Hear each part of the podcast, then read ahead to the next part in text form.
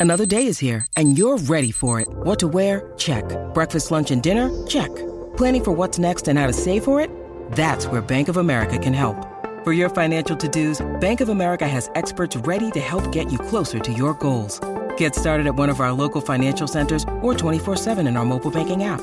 Find a location near you at bankofamerica.com slash talk to us. What would you like the power to do? Mobile banking requires downloading the app and is only available for select devices. Message and data rates may apply. Bank of America and a member FDIC.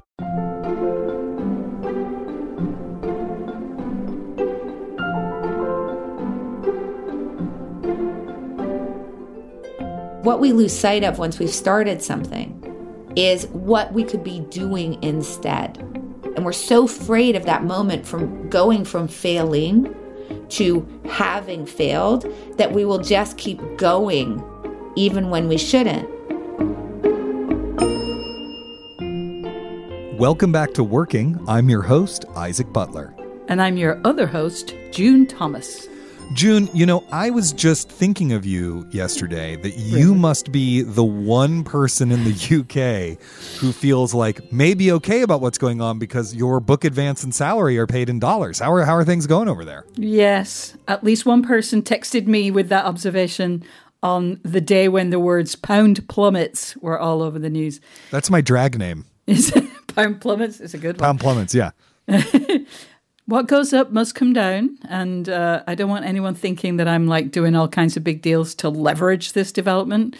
I'm just sort of watching the rate because Edinburgh, as a big tourist centre, for some reason, lots of the stores on the main shopping street have the dollar pound exchange rate in shop windows. So I can see it all the time. And I'm therefore experiencing tremendous guilt about being in a better situation than pretty much everybody else in this country. I got it. I got it. Uh, so, who did you talk to for this week's episode? So, this week I spoke with Annie Duke, who was once a professional poker player. And even though she hasn't played professionally in more than a decade, I believe she's still in the top five highest earning women professional poker players. Wow. And since she retired, she's written several books, some of which are about poker, written for people who want to play better poker, and some for general readers that leverage the lessons of poker, which boil down to it being the art of decision making based on probability. And it's a very dull way of saying that she writes really interesting books about helping you make better decisions. And she has a new book out on October 4th called Quit the Power of Knowing When to Walk Away. And she and I talked about the ideas in that book and how they might be applied to decisions about creative projects. Oh, that sounds really fascinating. So, what did you all talk about for Slate Plus this week? I asked her two questions why she thinks so few women are part of elite professional poker, mm-hmm. and something that honestly I've been wanting to ask every economist and social scientist and all those people who do studies about the optimal way of doing things, which was basically how can we factor in society's needs when every single individual is optimizing for their own wealth and happiness? Well, that sounds great. And if you are a Slate Plus subscriber, you'll have that waiting for you at the end of this week's episode. If you are not a Slate Plus subscriber yet, well, what are you waiting for? You get all sorts of goodies. You get bonus segments on this show, you get full access behind the paywall, you get a delightful weekly newsletter written by a different member of Slate staff every week, and you get to know that you're supporting what we do right here on Working. You can sign up today at slate.com slash working plus. All right, now let's listen in on June's conversation with author and speaker Annie Duke.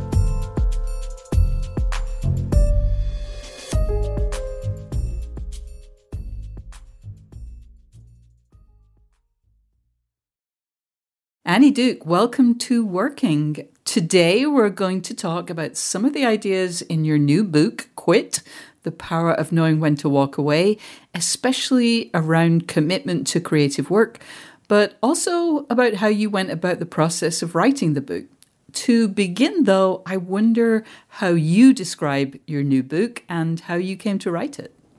I describe my new book as a book that's having a conversation with grit. Hmm. So I think that we as humans think about grit and quit as opposing forces, where grit is a virtue and quit is a vice.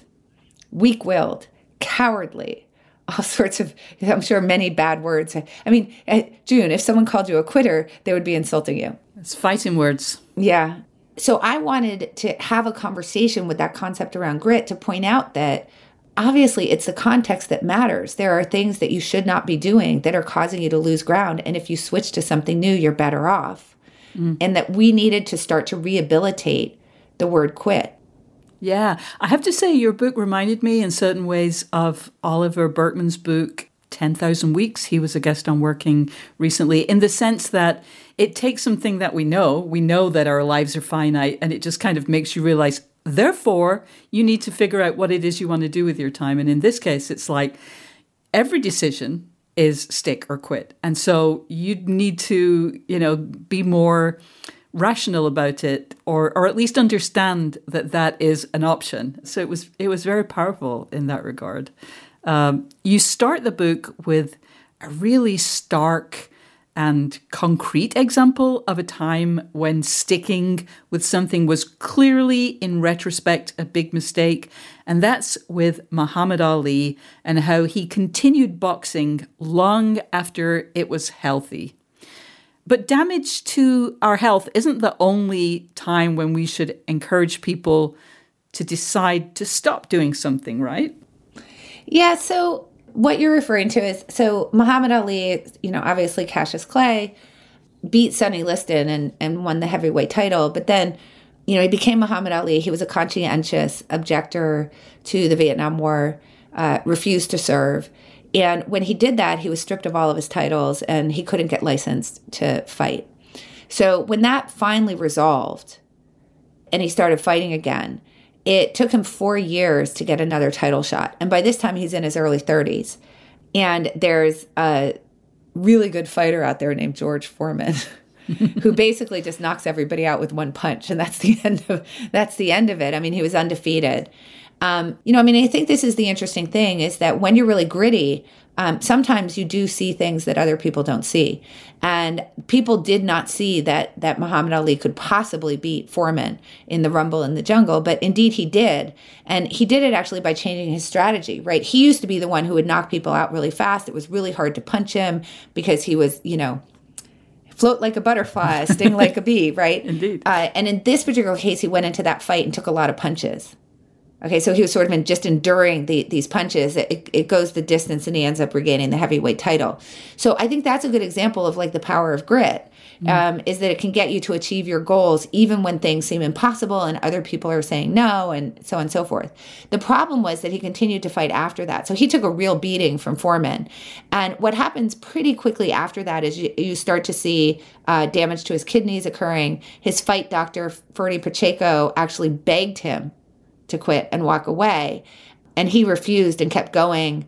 Uh, Madison Square Garden refused to hold, hold his fights anymore. Eventually, he couldn't even get licensed in the US. And despite all of that, he kept going. Mm. And obviously ends up, you know, in the end with with Parkinson's syndrome. So I think it's such a great sort of opposition, right? Is that the great thing about grit is it can get you to stick to hard things that are worthwhile. Mm. Uh, sometimes the path we're on is causing us to gain ground. And then, usually in that case, it's worthwhile to stick, even if it's hard. But a lot of times, the path that we've started upon, for whatever reason, either we misjudged it when we went to start on it, or in Muhammad Ali's case, things have changed, mm-hmm. right? He has changed, the fighters he's fighting against have changed, so on and so forth. That when that occurs, then it can be you're no longer gaining either enough ground or maybe you're losing ground in relation to your goals and then you want to switch to something where you can actually get to where you want to go faster. Yeah and and one of the the things that becomes very clear in your book is that it's so much easier to stick with something. Yes. Um, and you know you, you go into that in some detail to help people understand it. So why? Why is it easier to stick? I mean i get that inertia exists but often we're pretty unhappy with the situation yeah. that we're sticking with so I think that there's two main reasons. Uh, the first, which is I would say a little bit more philosophical, is that we're we're kind of certainty seekers and we don't like to live with what ifs. Mm-hmm. And so once we've started something, think about it like the only way for us to find out how it turns out is if we stick to it. And if we walk away from it, we're kind of left with that what if. Like, what if I had just kept going? Maybe I could have turned it around. And so that Sirens song of certainty, I think, makes us keep going. But separate apart from that, it has to do with what you just said that, like, but oftentimes the thing we're sticking to, even if there, it's more certain path, uh, we're miserable at. And I think a lot of that has to do with the way we think about, the way we process uh, losing from the thing we're already doing versus the losses that we might incur from something new that we mm. might do. So whenever we're making a decision to do something, there's something called loss aversion that comes into the equation. Daniel Kahneman, the Nobel laureate, identified this that we don't really like to start things that carry some chance of loss. So here's the interesting thing when you're already doing one thing, you're just doing it when you switch, so that's just the status quo. If you switch to something new, now that's a start. And when we start things, loss aversion comes into play, and loss aversion stops us from starting things. So in this case, a new thing. So I, I think one of the, I love this uh, conversation that I had with this uh, woman, Dr. Sarah Olston Martinez. She was an emergency room physician. Uh, she loved emergent medicine she got promoted so that she started being a hospital administrator as well. In the meantime, she had two children. So this is like, you know, things change in your life. So so the nature of her job changed. She was actually only doing about 6 shifts a month in the actual ER. Most of it was administrative work, and now she has small children and the administrative work is coming home with her. And it's interfering with her her relationship with her kids, and she's frankly miserable. Mm. And she wanted to get my advice because she had another job in the offing uh, that would have been evaluating cases for an insurance agency. So um, I said to her, okay, so why don't you want to switch? And she said, because what if I hate the new job? Ah, okay, so that's loss aversion, right? What if it doesn't work out well? I'm very afraid of that. So I said to her, okay, so the job you're in, imagine it's a year from now. What's the probability you're happy? And she said, 0%. I know enough about this job to know that I'm not going to be happy in a year. I said, okay. What's the probability a year from now if you take this new job that you're happy? She said, well, I don't know. I haven't been in the job before. I said, well, take your best guess. She said, I don't know, 50 50. I said, Well, is a 50% chance of happiness greater than zero? and it was like immediately she saw what the error was that she was making. And she has now since left her job and she's taken the new one uh, and she's much happier. Um, but I think that this is the problem, right? Is that that fear of a bad outcome from trying something new uh, is so, uh, the way that we process that is asymmetric to having it not work out from the thing we're doing. So that when we combine these things together, I think that what happens is that by the time we get to a decision to quit, very often it's not actually any longer a decision. Because like nobody will license us and we already have Parkinson's and whatever, or the job is so horrible that mm-hmm. we're taking all of our sick days and we're like curled up in bed and it's a completely unsustainable situation when clearly and we see this looking from the outside in at other people you can see that someone should have quit earlier but they don't do it until they're so sure that they have no other choice that it's like they're almost getting kicked out of that to go do something else and then then we're willing to do it because notice that in that case there's no more what ifs I think sometimes we just need it to seem really, really stark. Uh, yeah. And that's that's not logical. That's not rational. But you know, we we are and, and, it's no longer a decision then. Yeah. I mean, see, yeah. that's the thing is like we're only willing to quit when it's not a choice anymore. Yeah. Because then yeah. we aren't left with those what ifs. Like, what if if I kept going, maybe I would have turned it around. It's like, no, you wouldn't. You already fell into the crevasse. Right. Right. right. So you you in the book you have some really interesting concepts that I think listeners will find very useful when it comes to making decisions. And one that really stuck with me was the idea of kill criteria. So, what's that about? Okay, so I just mentioned that when we're looking from the outside at other people, right, we can often see very clearly, like, hey, the thing you're doing isn't working out. You might want to, you should probably quit. Um, but I think that what we can see, whether it's Muhammad Ali or people climbing Everest or people sticking with businesses that are failing or whatever it is, that when we're on the inside of it, that we can't see that very well. So the, a lot of the strategies to getting better at quitting, because quitting is a really important skill, right? Like if you're doing something that isn't worthwhile, that's time and attention that you can't spend on things that are worthwhile. So it's a really important skill. We need to get good at it. One of the ways to do that is to say, well, let me make some decisions about what would make me quit in advance when I'm not actually in the decision. Mm. So I'll give you an example of kill criteria. So let's say that you get a PhD in the humanities. Mm-hmm. And we know that tenure track positions in the humanities are very scarce. Mm. And the number of them does not really change. If anything, it shrinks. But your dream, your life's dream, is to secure a tenure track position at a university or a college. Okay. So here's the problem is that there's a whole bunch of things that can happen after you get your PhD that can make you feel like you're making progress toward the goal postdocs and adjunct positions. So you get the postdoc, you're like, okay, I know this means I'm wanted, I'm good at what I do. Uh, that position's right around the corner. Worse yet, you get an adjunct position, and it's okay. Now I have an in with the university. Yeah. I can right? smell that new job. I can smell that tenure right. track position. As soon as a, a position opens, I'm in yeah. because I already yeah. have the adjunct position, and so clearly I'm gonna I'm gonna win the job. And I'm sure that you know people that this has happened to. That yes. this just kind of cycles and goes on and on. Yes. Right? Because it, it feels like, you know, oh, I'm so close. I know I'm about to turn around. Oh, I'm about to get this job. And then it's 20 years later and they've been adjuncting for 20 years. And what? And you're just looking, going, why aren't you doing something else? Like, oh my gosh.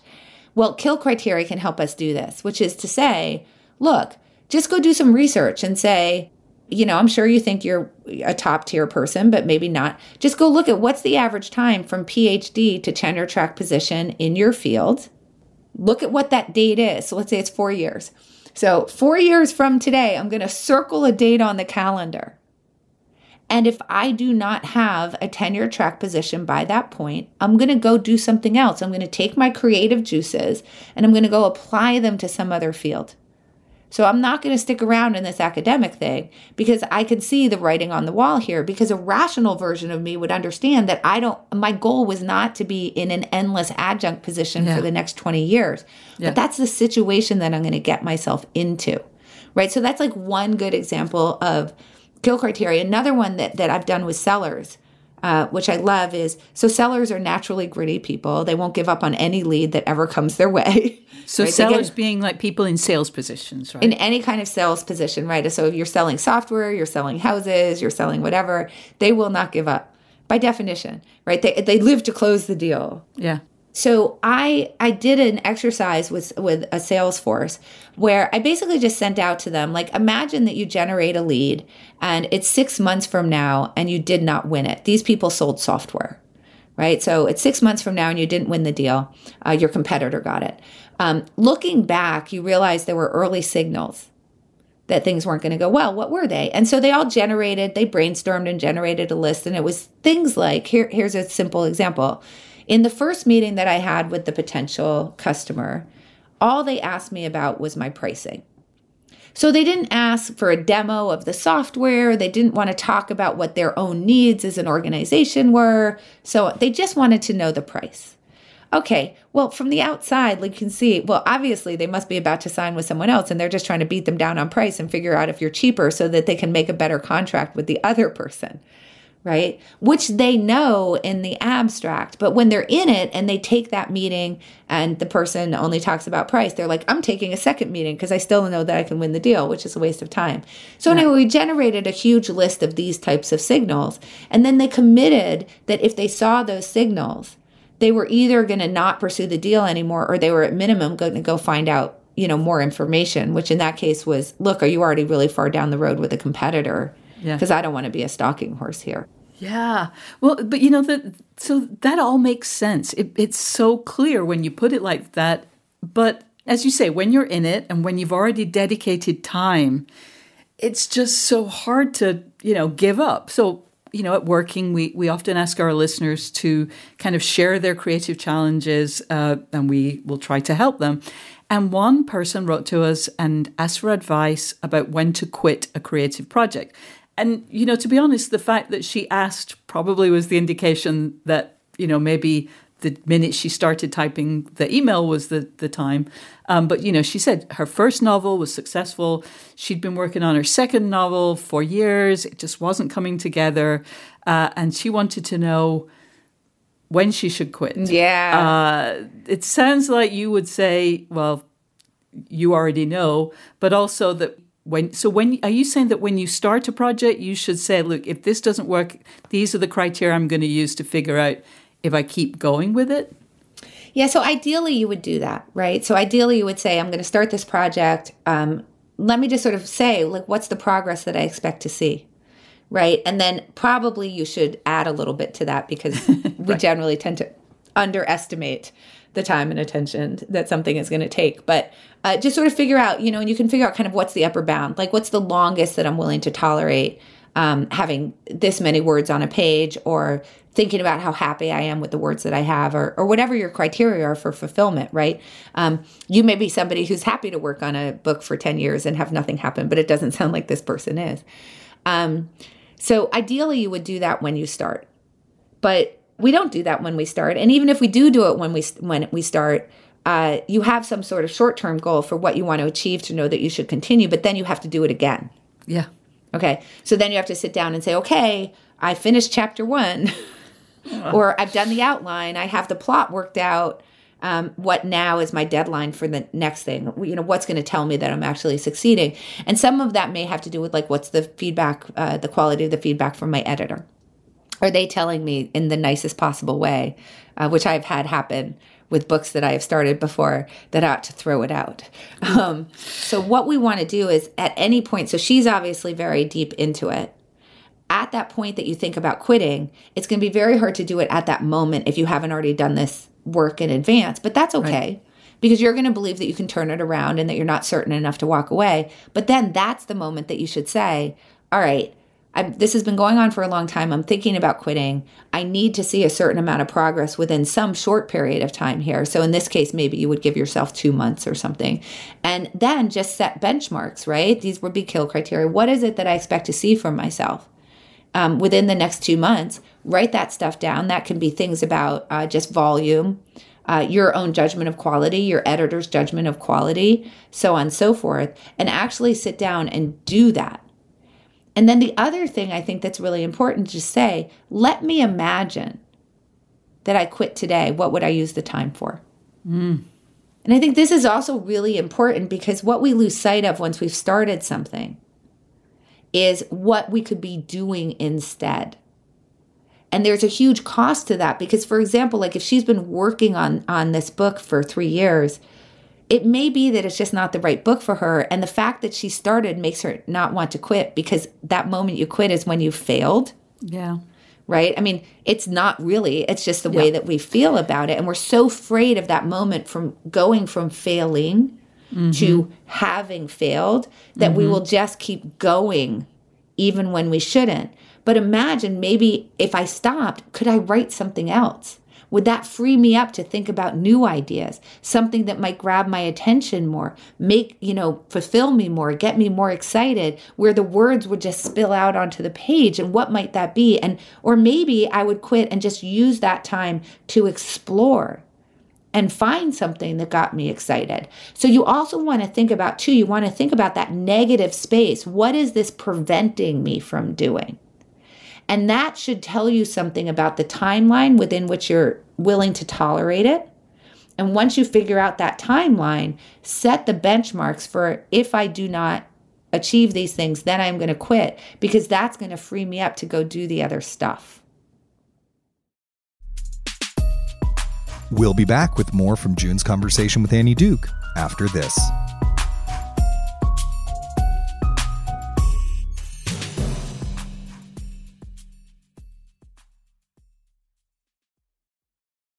The best way to learn a language? Immersion, living where the language is spoken and using it every day in everyday situations.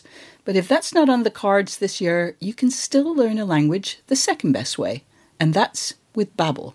I've used apps in the past to learn new languages, but when I came across Babbel, I wondered if it could help me refresh my knowledge of a language I once spoke well, but was now a little bit or quite a lot rusty.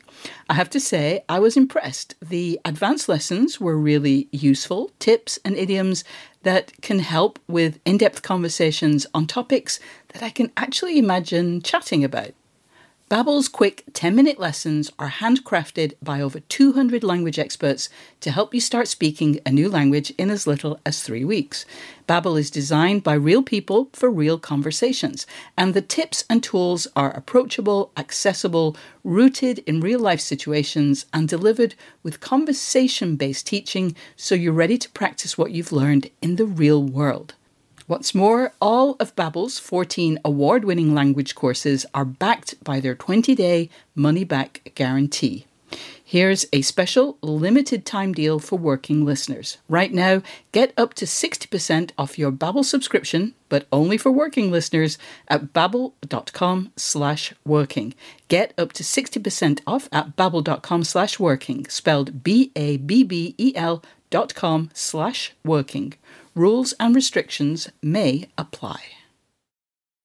When you need mealtime inspiration, it's worth shopping Kroger, where you'll find over 30,000 mouthwatering choices that excite your inner foodie. And no matter what tasty choice you make, you'll enjoy our everyday low prices, plus extra ways to save, like digital coupons worth over $600 each week. You can also save up to $1 off per gallon at the pump with fuel points. More savings and more inspiring flavors make shopping Kroger worth it every time. Kroger, fresh for everyone. Fuel restrictions apply.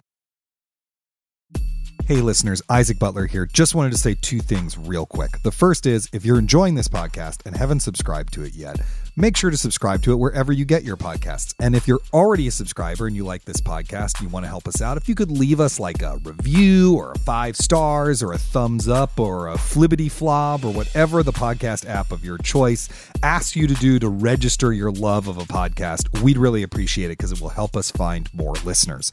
The other thing I wanted to ask is that hey, if you got something you want to tell us, you got a question you want to ask, you got a new kind of guest you want to hear from, you have advice you need, anything like that, please drop us a line at working at slate.com or give us a call and leave us a voicemail at 304 933 WORK.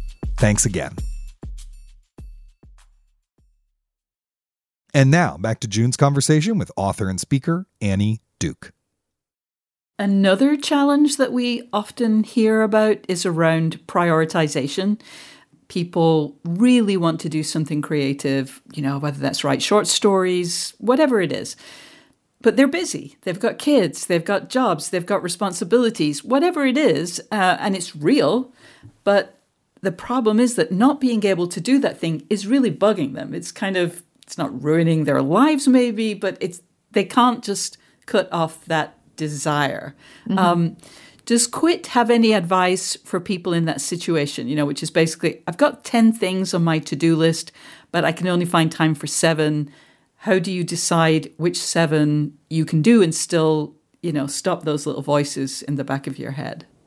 The thing is, when you're starting something or when you're deciding whether to continue it or not, it's really always a cost benefit analysis, right? There are things that I'm willing to sacrifice in order to gain other things. And that's going to have to do with your own values. What are the things that are important to you? So there are mm-hmm. people who climb Mount Everest. That's a lot of money and months and months of time away from your family and your friends and a lot of physical discomfort yes. in order to achieve this thing that's itching at you, right? Like I want to get to yeah. the top of the world, right? Um, same thing if you run a marathon, you're trying to achieve something that very few people actually achieve. But there's, you know, you're having to give up a lot of stuff for it. And that's going to true, be true if whether it's, you know, running a marathon or writing short stories. Mm-hmm. So you have to go through all of the things that are on your list and say, what am I willing to sacrifice in order to do this thing? And this is where this idea that grit is good and quit is bad becomes so absurd.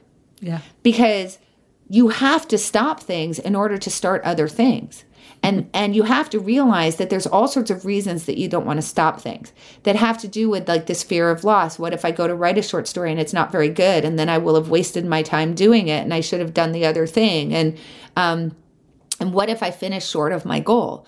Right? I mean, this is something I think is so important. If you're running a marathon, and which is 26.2 miles, and you stop after 16 miles, you failed. What? Mm. Why? Yeah. Because yeah. you're 10 short miles short of the finish line. It seems to me you ran 16 miles. That's a lot, right? But we don't think about it that way. And so even though uh, you know, at mile 16, we figure out we shouldn't be running this marathon anymore and we could use that time and attention, whatever, for other things. We still barrel toward the finish line. And that's what happens with our to do lists and the other things that we have on our plate.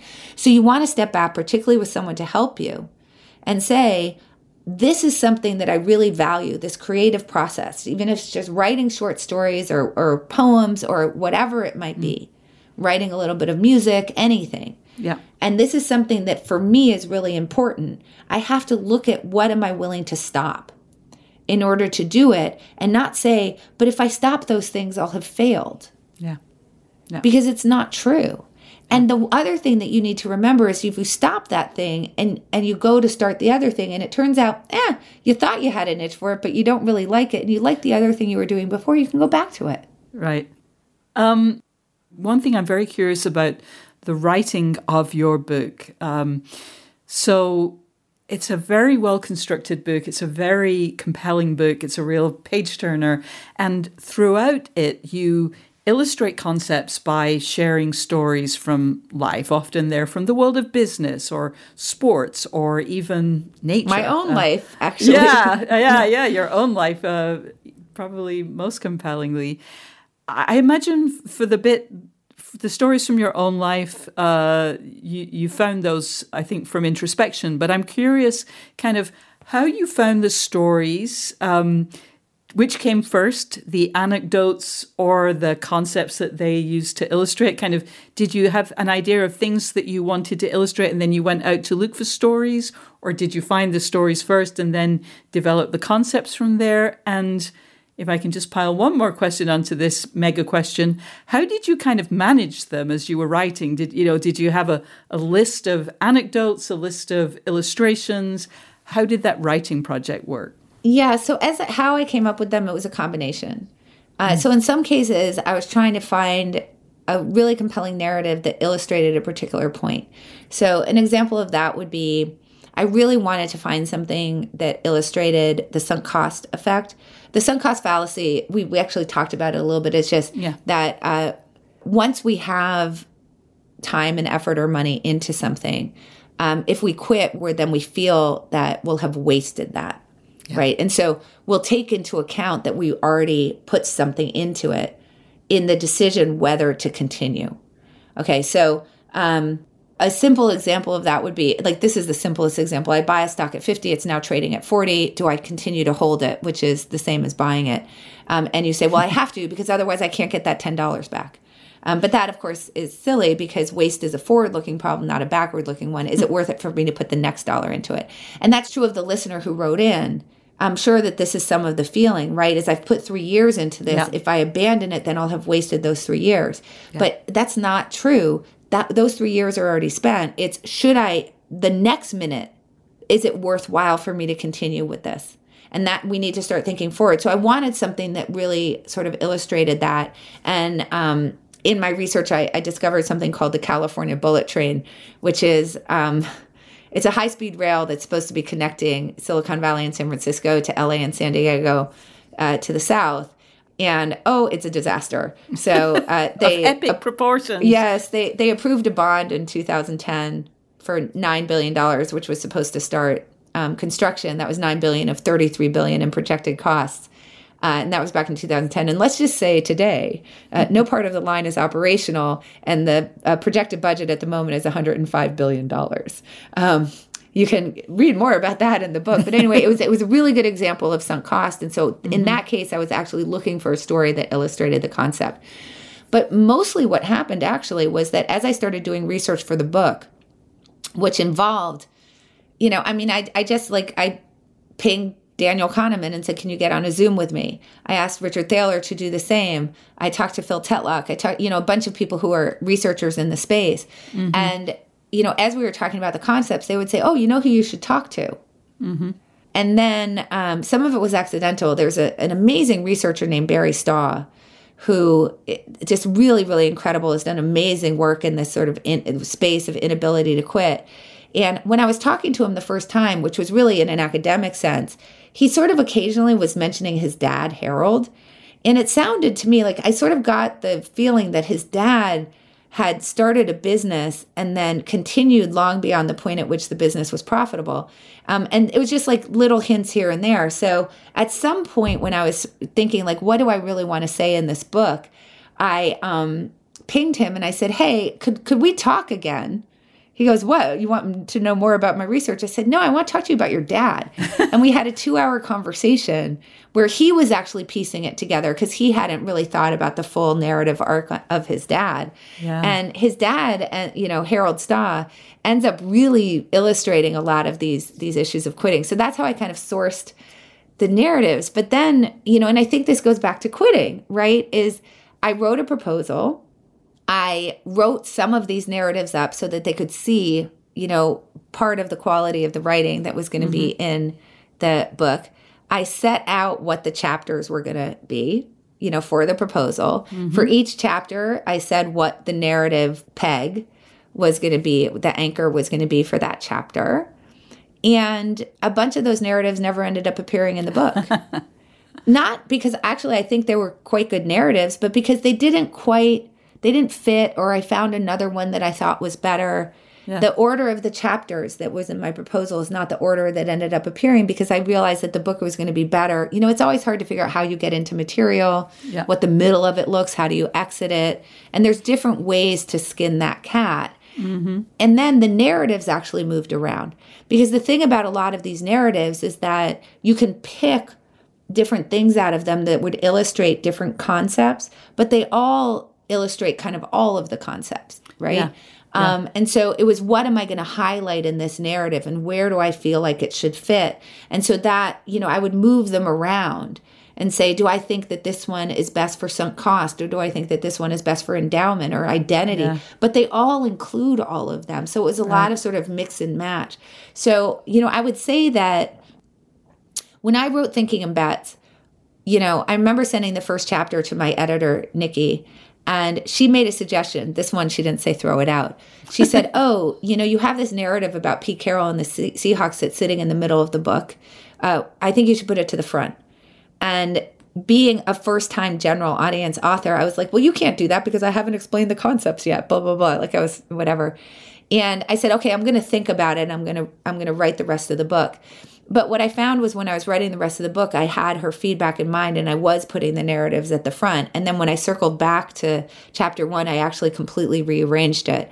Um, and it was much better for it. And that's a form of quitting. Yeah. with, with book two, she just told me to th- just literally throw the first two chapters out, quitting. Um, and what I realized by the time I got to this book is that great writing requires a tremendous amount of quitting. Uh, mm-hmm. You have to quit words that you wrote, which is really, really hard to do because you love the words that you wrote yes. and you put tons of effort into it and you constructed it that way for a reason and so on and so forth. But you have to get really brutal about it.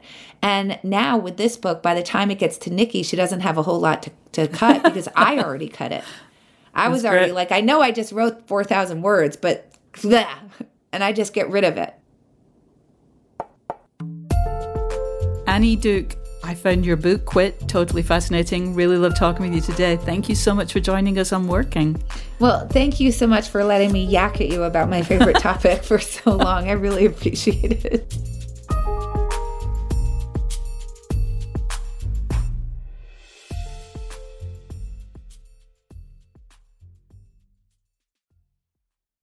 Hello, it is Ryan, and we could all use an extra bright spot in our day, couldn't we? Just to make up for things like sitting in traffic, doing the dishes, counting your steps, you know, all the mundane stuff. That is why I'm such a big fan of Chumba Casino. Chumba Casino has all your favorite social casino style games that you can play for free anytime, anywhere with daily bonuses. That should brighten your day a little.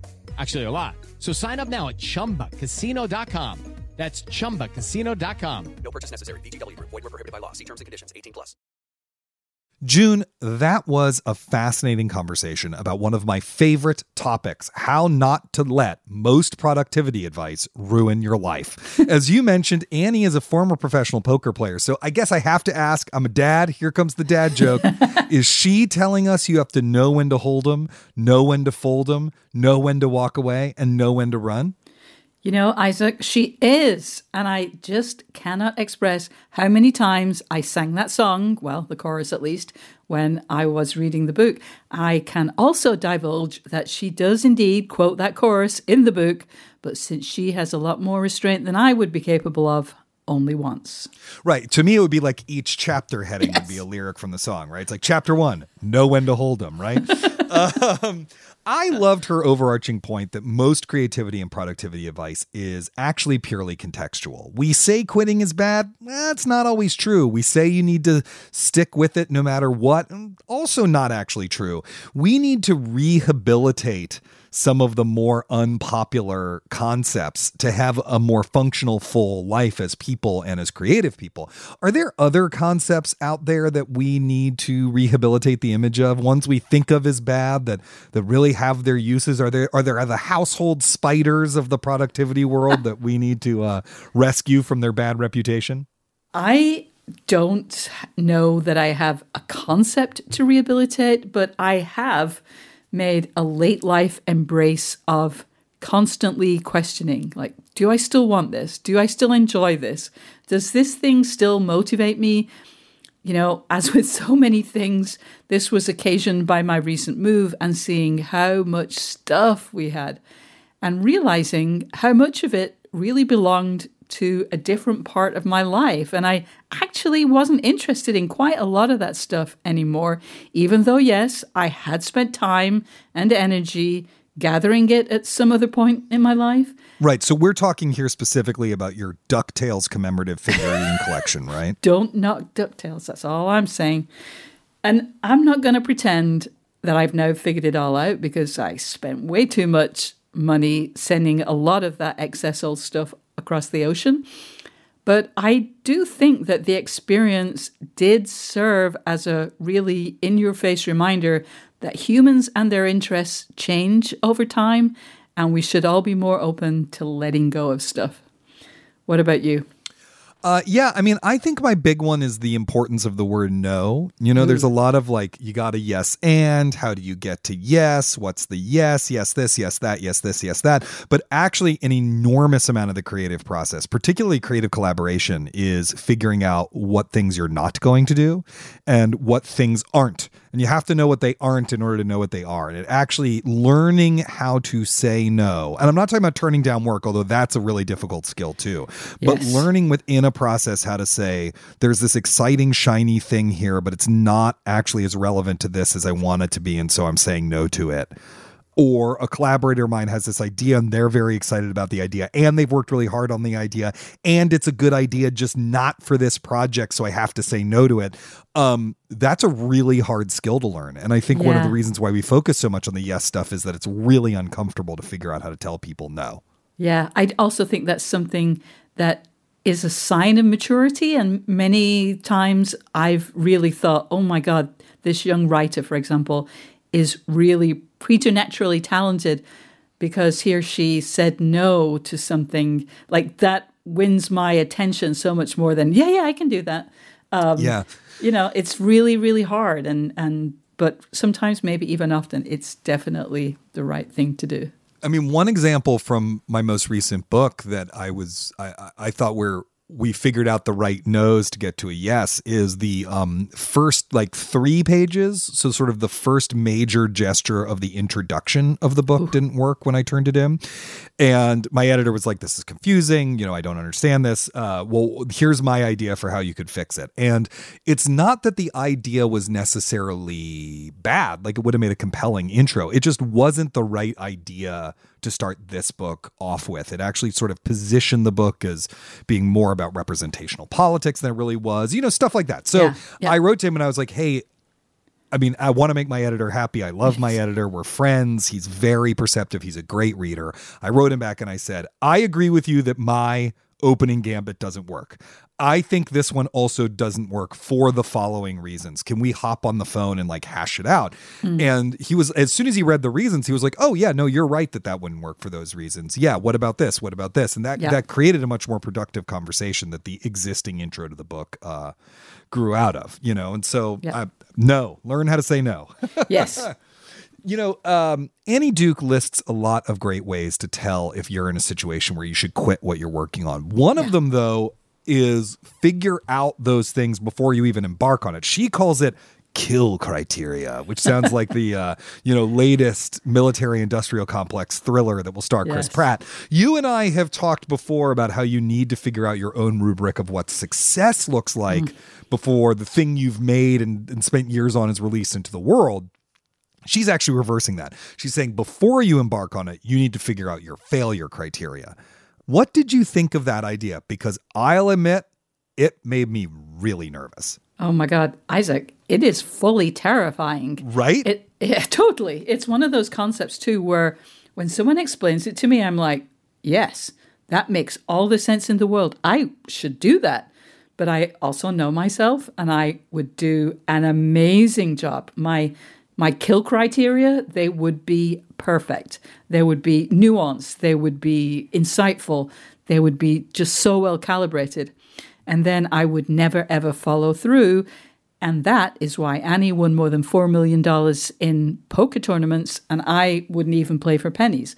Right. You like, know? isn't there a part of you that's like, well, if Apollo 11 had had kill criteria, would they have landed on the moon? You know, you know, this, it's a weird, it's a weird thing. I have to say, she does give some amazingly compelling examples in the book that she didn't mention in the interview. That oh, that, I'm sure. Yeah, kill criteria are like yes, they're amazing.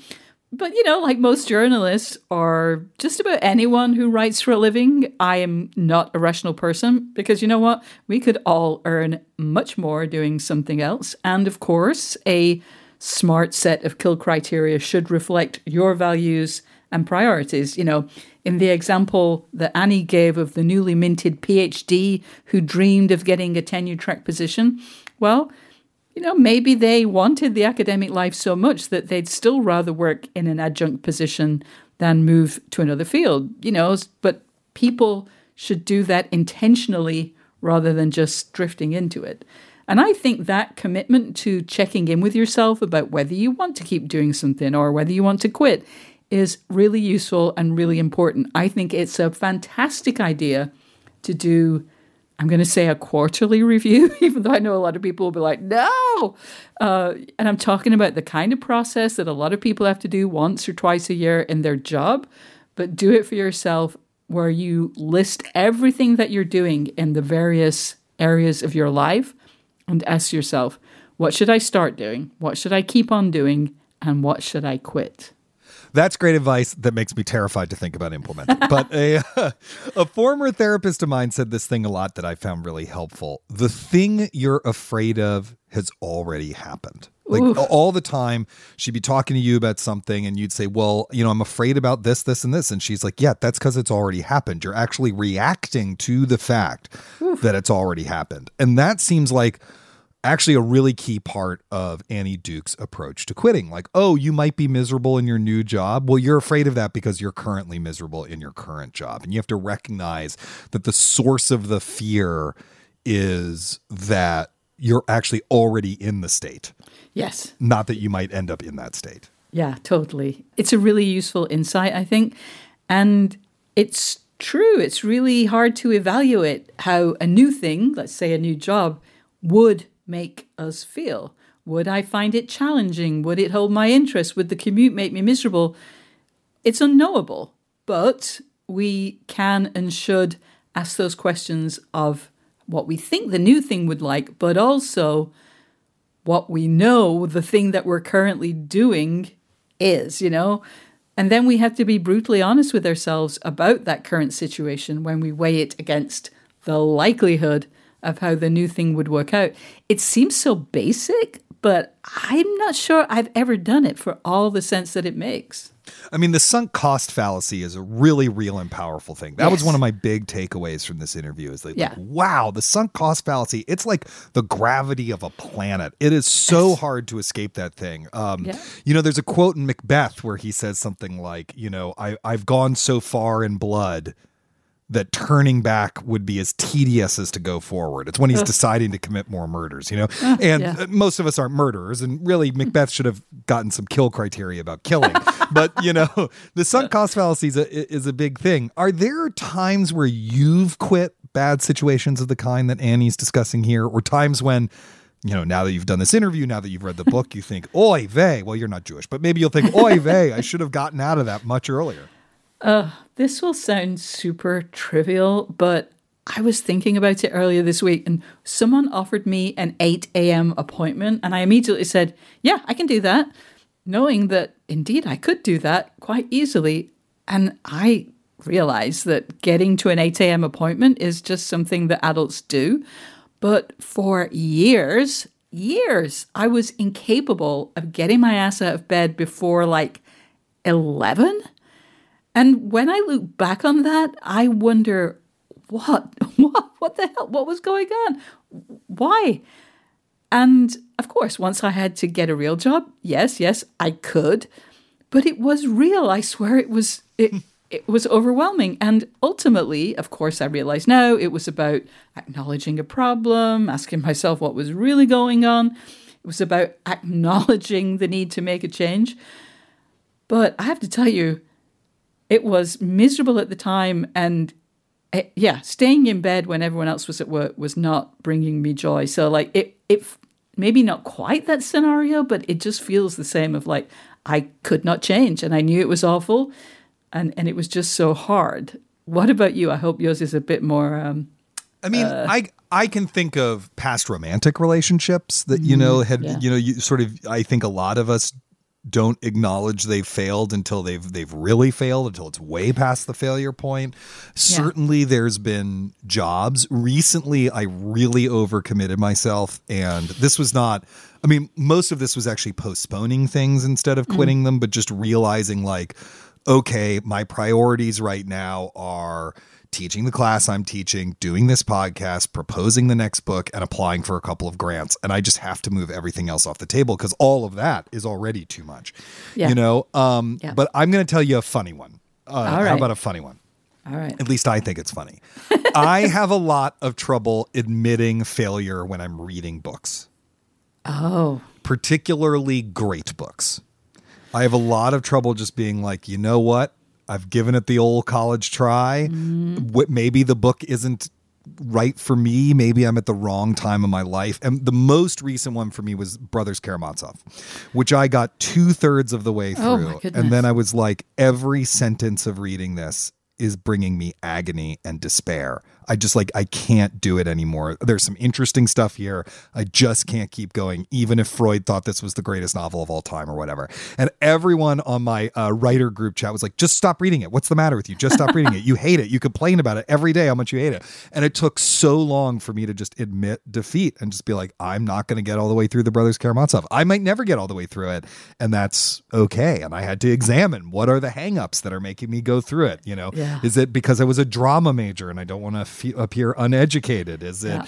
you know, uh, wh- what were the anxieties that were keeping me going through it? Because I do think, you know, to flip this back on itself again, sometimes we're doing things that are hard. Um, they're just hard. They're stretching you in new ways. And it is important not to quit just because something is hard. Often great things come out of that. But recognizing when you've just reached the point of no return and you know you're reading one sentence a day and then falling asleep or whatever the equivalent is in your life, I think is is really important. Yeah, I think it's okay, and not just okay, but it's actually important. You know, when you have a choice between happiness and misery, because we don't always have choices. We don't Yeah. always get to pick what we can do. But when we can pick, we should pretty much always pick happiness over misery. I think I mean, life is hard enough. it is.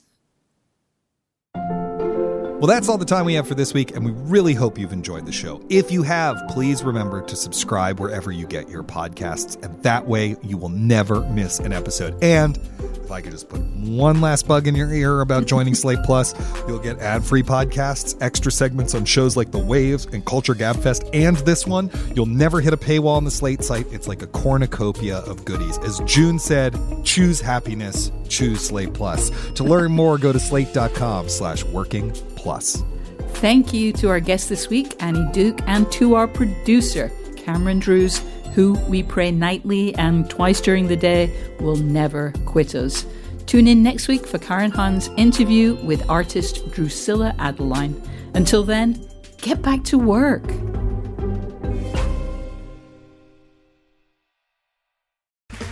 Okay, round two. Name something that's not boring. A laundry? Ooh, a book club. Computer solitaire, huh? Ah, oh, sorry, we were looking for Chumba Casino. That's right. ChumbaCasino.com has over 100 casino style games. Join today and play for free for your chance to redeem some serious prizes. ChumbaCasino.com. No purchase necessary. Full prohibited by law. 18 plus terms and conditions apply. See website for details.